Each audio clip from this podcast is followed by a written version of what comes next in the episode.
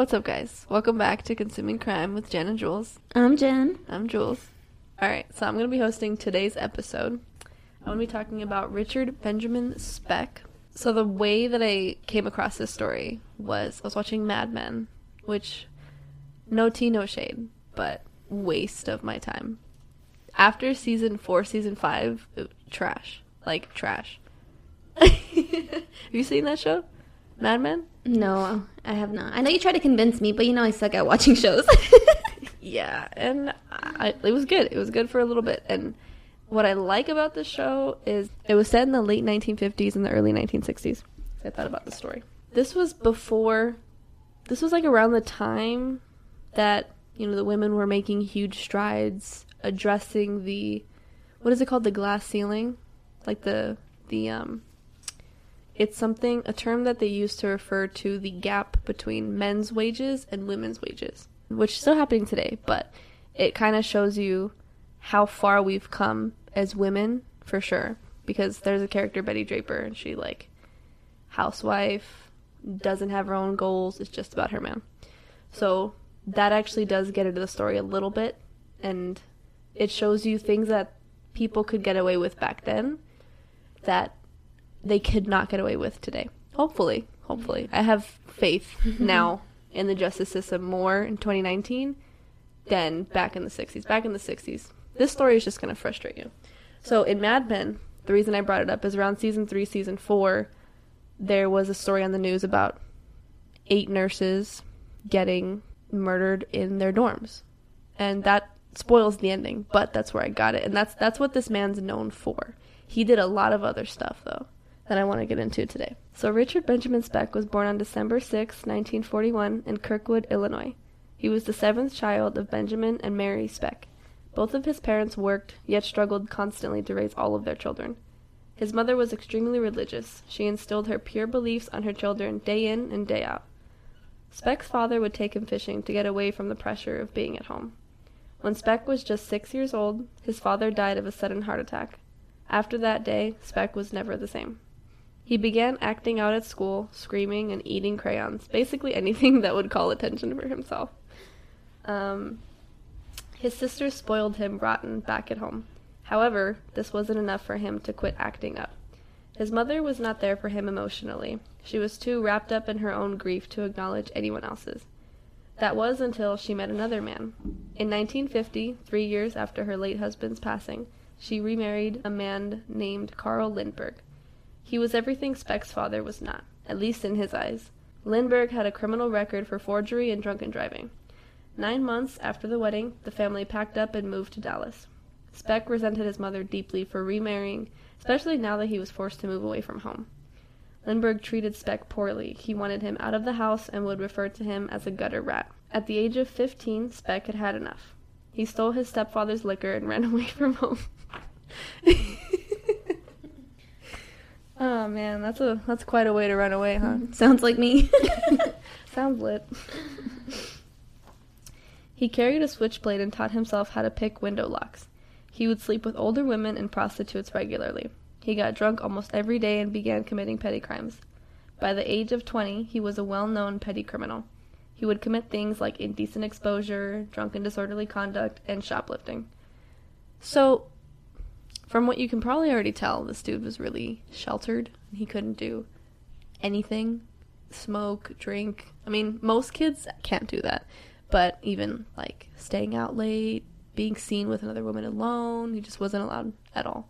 So now the chains are gone. dun dun dun.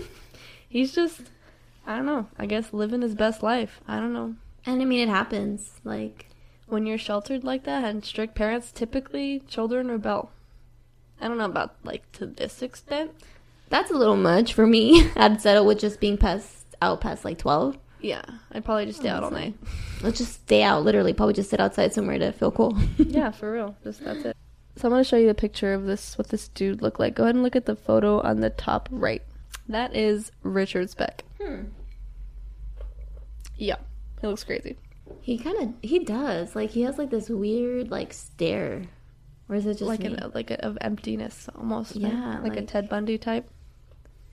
Like almost like no emotion, honestly. Yeah. Like creepy. literally, it's like a blank stare. Think it's like a mugshot too. And I wish I had gotten the details on when that photo was taken. But I mean, because even mugshots, you you can see people crying. Mhm. like honestly, people smiling. yeah, like and there's just nothing there. hmm Creepy. Okay.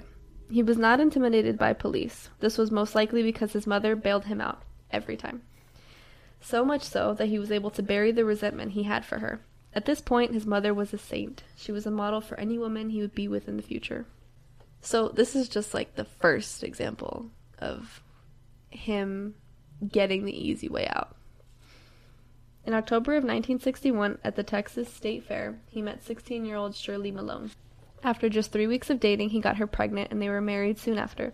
He got a job as a driver for 7 Up, but continued to blow money on alcohol and prostitutes. So his marriage was just like a title. He obviously didn't really love her.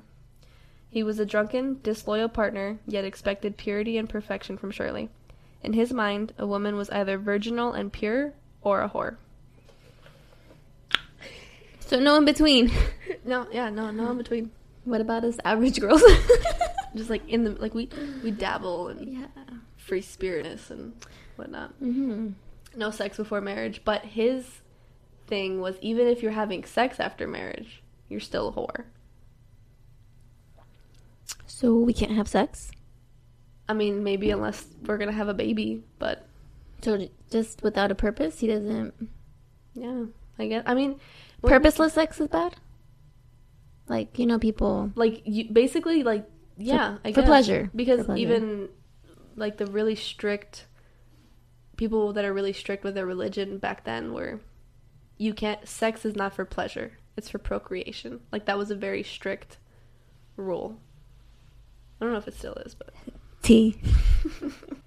because of this mentality he had he did not respect women unless they had never been touched including his own wife he was convinced that she was cheating on him and would belittle her constantly calling her a slut a prostitute you name it she denied all allegations, but that didn't change what he had already convinced himself of. She was a lying, cheating whore, period. Yeah. To get revenge on her, he would pick up women, drive them to his house, park in, in the view of the window where Shirley could see, and make out with and fondle them in front of her. He would then laugh and drive away. I just want to know what kind of women are hanging out with this dude and letting him do that. Are like are they paid? I hope they're paid. I, mean, I don't know. please don't do it for free, ladies. Do not do that for free. At least charge for that. Yes, But just like thinking about like Shirley sitting in the window, mm-hmm. in I don't, like in today's world, let a guy do that to a woman. Let it happen. yeah, you don't. But you know what? You'd be surprised. There are those women that would probably no no offense. Like I don't even. It's just some women are really very very loyal, or they believe that marriage is wrong or something, so they kind of put up with it. Mm-hmm. I mean, I don't know how it'd be back in the day. Maybe my views wouldn't be my views. Well, I mean, and even back in the day, you have to remember like a woman's goal was to well, like in general, was more stereotypically to find a husband, marry, settle down, raise children. Whereas now, more women, it's very diverse now. Like now, you can want to be a stay at home mom, more commonly entrepreneurship, things like that, because it's more accepted. But back then, you kind of had to be a certain way based on what society expected of you. No, I, I mean, yeah, I agree. I feel like if you were like divorced or they kind of felt bad for you, you know, Mhm. like, oh, she's divorced or oh, she's a widow or oh, she's by herself. So that, I mean, I can understand that. So after this, um, in July of 1962, their daughter, Robbie Lynn, was born. He refused to pay any of the medical bills and was not around for her birth. He was in jail at the time for disturbing the peace. He spent some more time in jail for forgery, and at 23, he was out again. By this time, he had built more resentment for his wife and became more violent. He demanded sex from her four to five times a day, and if she refused, he would beat her. He was no longer satisfied with petty crimes, and he wanted to make headlines. In January of 1965, he attacked a woman in the parking lot at knife point. Luckily, she got away and he was arrested. He claims that he was too drunk and didn't remember anything. His story worked. Instead of getting attempted rape and murder, he ended up only getting charged with aggravated assault and served just five months in jail. Yeah, if you're frustrated now, just you wait. Um, in January of 1966, Shirley was sped up and filed for divorce. Finally. Finally. Two months later, he robbed a grocery store and a warrant was put up for his arrest. At 24 now, or he's 24 now, Speck left Texas and moved back to Illinois with his sisters. He pleaded with them, promising that his criminal addiction days were behind him. This worked. his brother William got him a job as a carpenter. He was showing up on time, he covered up his tattoos, he was a good worker. Then he found out Shirley had remarried. He quit his job and moved into a cheap hotel. He began drinking every day and started hanging out with groups of people. He even bragged about the time he attacked a woman in a parking lot. So obviously, this fool remembered. On April 2nd of 1966, he broke into the home that belonged to a 65-year-old woman. She lived there alone, completely helpless. He blindfolded her, then reassured her that he wasn't going to hurt her as long as she listened to him. He proceeded to rape her. Afterwards, he tied her up and vanished into the night. She called the police and described his voice to them, soft and southern. Police knew immediately that it was Speck. Police questioned him, and upon release, before they could make the arrest, he fled town once again. He went to Michigan, where his sister Martha lived. What did I just say? Did I say Michigan? Yeah. that is not what the paper says. what does it say? Chicago. what is up with me in the state of Michigan? I don't think I've researched anything in Michigan. Michigan. What's poppin' in Michigan?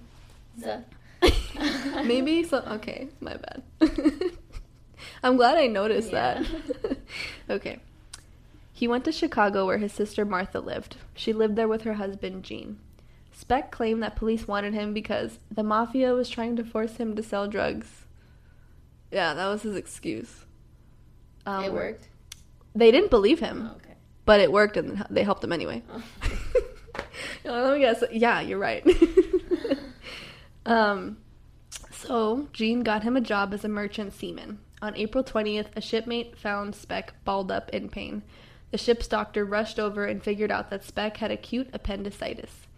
If he had gone unnoticed for another hour, he would have died from it. This is the part where I don't know if I should say. I don't know if it's offensive, but like obviously we know how it ends, and like they should have just like Let him die. yeah That's what I was thinking. yeah, but but that's that's not my business. that's just my opinion, fam. Yeah. He was rushed to a hospital and they removed his appendix. He was in recovery for two weeks.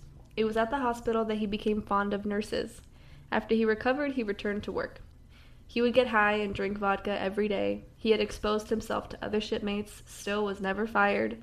Finally, on June 14th, he pulled a knife on his superior and he was fired immediately. But this wasn't the end of that. Some point after this, his union rep offered him his job back. I don't know, dude. Speck refused. He felt that if he fussed too much about getting his job back, it may bring light to the fact that he was wanted in two states. Yeah, so this dude's just getting everything handed to him. I mean, you can't find anybody else. Like, Even back in the 60s, come on, dude. Like, you need him? You need him? yeah, like that's just, yeah, that's just weird. I don't know. So after this, he visited a nurse named Judy Laakaniemi. He had met her when he spent time at the hospital. They dated briefly and then broke up amicably. She claimed that he was a perfect gentleman the whole time. Mind you, they only dated for two weeks. He bought her gifts and took her out to nice dinners. Nothing dangerous ever stuck out to her. This was probably the only time that he really, like, this is the only person that probably would have not seen that side of him. I guess in the people that I mentioned in the story. He went back to Chicago and crashed with his sister once again. After doing nothing but napping for two weeks, his sister demanded that he find a job, otherwise, he would be kicked out. He found a job, and when he went back to check in on the first day, he found out the job had been given to someone else. He was infuriated. He blew all of his money on booze and got drunk. It's just like his MO. Same. Anything inconvenient? yeah. Let's take a sip to that. I'm like obnoxiously slurp into the mic. I'm totally keeping that in there. okay, I think this is all in the same day too. He became intrigued with an apartment building. This building housed dozens of nursing students for the South Chicago Community Hospital. It was the summer of 1966. Speck was an unemployed ex con addicted to drugs and alcohol. He felt as though he was destined to shock the world. Nothing he was doing was enough for him. On the morning of July 13th, his sister met him at a hiring hall and gave him $25. Um, I guess he just needed help, and she just met him and gave him money. He left with the money and checked into an inn near the apartments. That same evening, he went to the bars. He saw a woman and decided to follow her. She went from bar to bar. He followed closely, not close enough to be seen. At around 6 p.m., using his knife as a threat, he took her to his room and raped her. He also took a 22 caliber pistol from her purse. It was unclear whether or not he let her live. So now we got this dude that commits crimes and he gets a little bit more intense with each crime. Now this dude's got a gun. Just after 10 p.m., still not satisfied with his crimes for the night, he made the decision to pay a visit to the nursing students. He dressed up in all black and brought along his knife and newly acquired gun. He entered from the back window. He walked up a set of stairs and knocked on the first door he saw. Yeah, I'm like in the middle. Do you mind? Sorry, our biggest fan just walked in. He's so obsessed. okay, so back to this. Coda, get the Okay. 23 year old Corazon Amurao answered. He pointed the gun at her and led her to the largest bedroom he could find. He demanded she stay put as he went back to gather five more women. See, and again, this is where I think to myself, like, he left the room. Just get up and walk out. But the oppression of women back in the day was so heavy. And she could also be the type to just freeze. You Yeah. know, some people do that, but I just like the oppression, dude. I mean, so you said that he had a gun. He did he show her the gun? hmm He had so she opened the door and he pointed the gun at her that way because I believe the room she was in there was other women in there, but when she saw him with the gun, she was just quiet and froze. So she could, you know, and then he led her to one of the largest bedrooms that he could find, told her to stay put. So at that point, he left with the gun and the knife to get more women. I mean, ye maybe pressure. I mean, she's pursuing a nursing career, which I think is, I mean, pretty good. I feel mm-hmm. like a lot of women, maybe I'm, I'm not too sure, but maybe they didn't have careers. So I feel like the fact that she is pursuing that shows that you know she wants a little more other than being a wife and a mom. Yeah. I just think maybe she was scared. I mean, I'll, maybe you know he could have said, "There's another man here." Yeah, or like You you know? know, if you if you leave, I'll kill you, and you know that's kind of scary. I can't say how I would act in a situation like that. I'd like to think I'm a badass and I'd Yeah. freaking run out, but I don't. You know, you don't know how far he went. What if he's just outside the door? Mm-hmm. Yeah, you're right. I mean, at the end of the day, like, we'll never really know mm-hmm. because we're not in that position. But I do think that the decade she was born in made her more oppressed than today, for sure. No, yeah, of course. Okay, yeah. So she she stayed in the room, and he went back to gather five more women. He walked them over, single file line. He sat them all down and talked to them for a bit. He assured them that all he wanted was their money. He took their money, but stayed put a bit longer. At 11:40 p.m., 22-year-old Gloria Davy got home from a date with her fiance. She had no idea what she was walking into. He grabbed her too and added her to his group of helpless nursing students. He casually smoked a cigarette, waving around his gun. These women tried using what they learned in psychology to get him to let them go. Unfortunately, it was no use. Speck sliced bed strips. Why did I word it like that? okay. Speck used his knife to slice up bed strips to use as rope to tie up the women. He laid them out on the floor, like he tied them up, laid them on the floor. He grabbed 20 year old Pamela Wilkening first. She spit in his face and told him that she'd pick him up or pick him out of a lineup.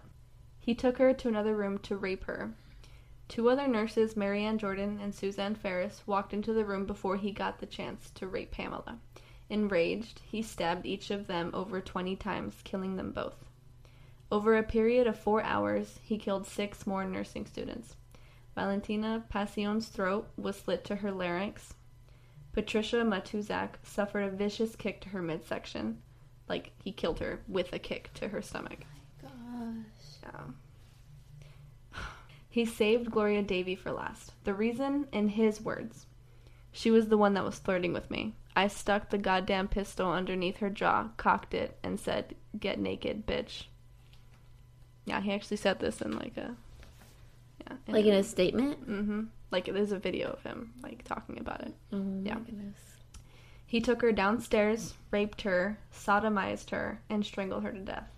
He walked out, tossed his blade in the river, and went to bed at the inn he was staying at. Like he didn't like it didn't bother him at all.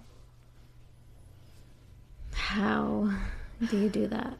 The next morning, he made headlines. Nurses strangled the newspapers, WBBM radio. It was the crime of the century, which is exactly what he wanted.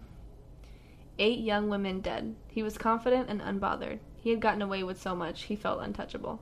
However, there was a survivor. Corazon Amurao. Forgot about her. My girl. if you if you remember the when I was talking about it, if you were counting the women too, but I wonder. That's what I'm saying. Like maybe she did go under at some point, you know, Yeah. because he kept grabbing more um, women. But she was huddled under a bed the whole night. You under like that? so he he forgot about her. Yeah. He must have forgotten. So she was witnessing all these attacks saw. and was forced to like stay quiet. She saw everything. Probably minus um, Gloria, the one he took downstairs because she was Yeah. upstairs. He's yeah, Oh my god. They honestly, she's an angel for that. yeah. This is her, by the way. I have a little picture of her. She's a little Filipina girl. Eh, She's freaking gorgeous. Yeah, She's a badass for sure. yeah. That was the one that initially opened the door in the beginning. Um. Once this news was released that there was a survivor, Speck changed his name, called the cab, and fled once again. He checked into a hotel near Chicago's Skid Row under the name R. Franklin.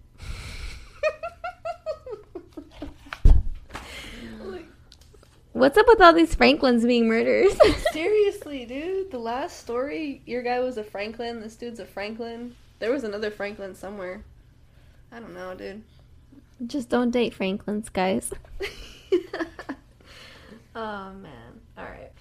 By Saturday, July 16th, the evidence against him was overwhelming. There were 33 fingerprints all over the crime scene, and Corazon Amurao identified him.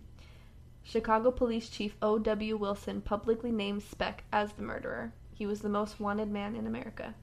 Escaping the city was impossible. So, he slit his wrists with two broken, empty wine bottles just three days after the murders were committed. The hotel handyman found his body and called the police. Speck survived his suicide attempt and was identified later at the hospital.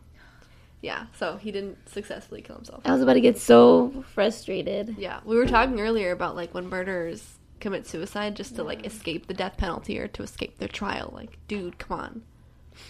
That is like the most cowardice thing, and it pisses me off because that's what they want and they get it. Mm-hmm. Exactly. I'm just glad he survived. Yeah. Just wait. Y'all want some jalapeno poppers and some pizza? or Hell what? yeah. Aw, Thanks, babe. Yeah, thank sure. you. Yeah, sure. Oh, you're so nice. Anyway, rude. I'm just kidding. Okay. You guys, Joel's man just brought us food. My man Franklin. His name's Franklin, by the way. Hi, ironic. Sleep with one eye open, Julie. Jules. I apologize. Bitch. Just kidding. okay. Where was I at? So, he survived the suicide attempt and identified, or he was identified later at the hospital. Reporters surrounded the area. William Martin was the prosecutor on the case. Speck claimed to barely remember the night in question. Of course. He said, A stranger injected me with speed. I have no recollection.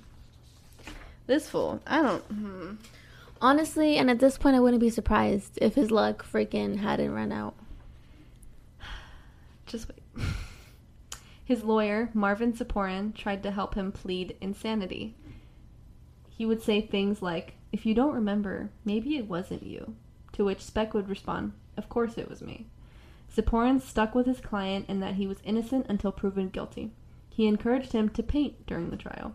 And the documentary gets into like what he painted and how he painted a giraffe and then he painted a jaguar and it's like, okay, okay, okay. Like we don't care. but I think they were just trying to add content, maybe. Yeah, because my I feel like my five year old little cousin can paint a damn giraffe, and it means nothing, honestly. yeah. But yeah, I don't know. Random that he just painted. I guess whatever. Speck had a hot plate and coffee available to him in prison. He enjoyed his time. Prison made him feel safe. During one of his and Ziporyn's conversations, he put a blade to his throat, to um, throat, and said, If I'm such a monster, like everyone says, why don't I kill you now? And then laughed and put the blade down. On October 22nd, the psychiatric panel unanimously decided he was sane enough to stand trial. So that's one point for Thank us. you. Like one. He had his pretrial hearing in January of 1967 with Judge Herbert Paschen. On April 3rd, the trial officially began. Corazon Amurao was called to the stand. When asked who committed the crime, she walked over to where Speck was standing, pointed in his face, and said, This is the man. He was found guilty and sentenced to death. He was sent to Stateville Prison in Illinois. After four days of being tormented by other inmates, he was transferred to isolation for his own safety. He was assigned to work as a janitor so he could take advantage of yard time. He was allowed to paint and was asked to paint the isolation unit as a job. He had more freedom than most. He would hide raisins to ferment for alcohol. He snuck in cigarettes as well. He became famous in prison. Relatives of the victims waited anxiously for his execution, but his appeals dragged on. Actually, um, so in June of 1971, the U.S. Supreme Court reversed his death penalty because um, during jury selection, potential jurors were excluded improperly. But this devastated the relatives of those killed. Obviously, they've been waiting this whole time for, for what? So in 1976, just 10 years after the murders, he became eligible for parole. No. Mm-hmm. Yeah. How? Like that is like ridiculous. Well, the good news is he was denied Oh. every time he tried.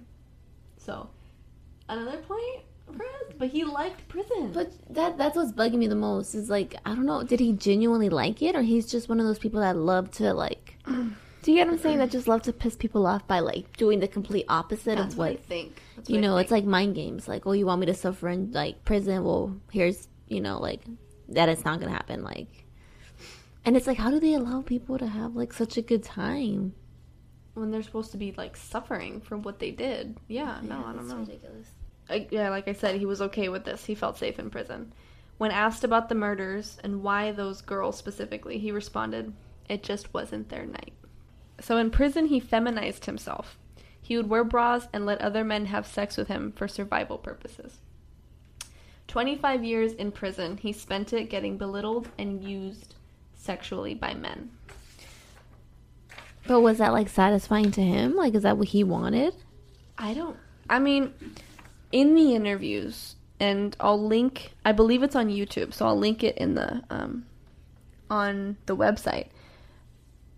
But there was a not a scene, um, a clip of the video where the guys were saying, "Yeah, dude, like take your clothes off, like let's see your body or whatever," and he like took it off, like, "Oh, here I am," like, and he just had like his boxer briefs on, and he just he was like everyone's bitch in prison and i don't think he liked it i think he just did it for survival but he in the video he acted like it was something he wanted but i i think that has to do a lot with like like what you said like the pride thing mm-hmm. like he's not gonna let anyone get to him type of thing of like his reputation. yeah Fuck. I mean, I'm glad. I hope he didn't like it, and I hope it is pretend, and I hope that like he is like He did suffer, yeah. Yeah. I hope so, because something for that. Damn. Um, so in 1991, he suffered a heart attack and was rushed to the hospital. He passed away shortly after. His family didn't want his body. In an interview, they asked him, though this was before he passed away, the same interview, How did you feel after killing those ladies? And he said, Like I always felt, had no feeling. If you're asking if I felt sorry, no. No comment. Yeah. That's just really crazy how somebody can just take their damn pride to their fucking deathbed. Like, how do you not? to their deathbed, and then not to mention like everyone helped this kid. His mother, his sisters, his lawyer, even like his lawyer pitied him. And you know what? At the end of the day, like the lawyer, it's his job. Like I feel like you know you're getting paid for it. But like, oh, you should try painting. Who the hell cares? Yeah. He would have meetings with him just to talk. Speck can't be that interesting of a person. I'm sorry. But No. maybe I mean a lot of people are intrigued by I mean, uh, he, you know, and we talked about this before, but I don't think I put it in. Like we, Ted Bundy, like he's he's an he's a handsome fellow, but I don't want to talk to him. I don't want to go near him, but I don't know. I just feel like you know, obviously, you're listening to this, so we're all a little fascinated by crimes and murders and Yeah, like the mind of these like psychopaths, if you want to say. true. I just don't want to like, like I just don't want to like glorify them. That yeah, and that's why like I think I mentioned his childhood because I am very intrigued by criminal psychology and understanding everyone's minds, mm-hmm. including criminals. And regardless of what I understand and what I can explain mentally and psychologically, there's obviously still what's morally correct and what's Yeah. not. I mean, they're st- they're still shitty people. Yeah, for sure. No, definitely, definitely. But it, it brings into question, like, hmm, I wonder why he's like that. Why does he hate women so much? And then it brings you back to, well, his mother was very black and white. Like, you're either pure or you're not. But then again, like, these nurses, how did he know they weren't virginal and pure? You know, did he do it for that? Did he do it because he just wanted, like, was, were they that strict that he just needed to breathe? sometimes I feel like shitty people are shitty people. And like as much as I would like to believe that like, oh, there's a reasoning behind it, I feel like there's a lot of people with messed up childhoods that don't kill eight innocent people. They're just like born like that, huh? Yeah, or just like you don't care, you want to indulge in your satisfaction. I mean, Mm-hmm. he raped a sixty year old, sixty six year old woman. 65, yeah. Well, yeah. Like, Well, that was his thing. When he first moved out of home when he was 15, he would sleep with prostitutes and like way older women. yeah, That poor lady. Oh my gosh. I know. That makes me so like sad. it's just like he's she was just like point blank period. Sick in the head. Yeah. Well, yeah. thanks for listening, guys. Make sure you give us five stars wherever you're listening. Yeah, and if it's not five stars, don't. Don't. All right, guys. Until next time. Bye. Toodles.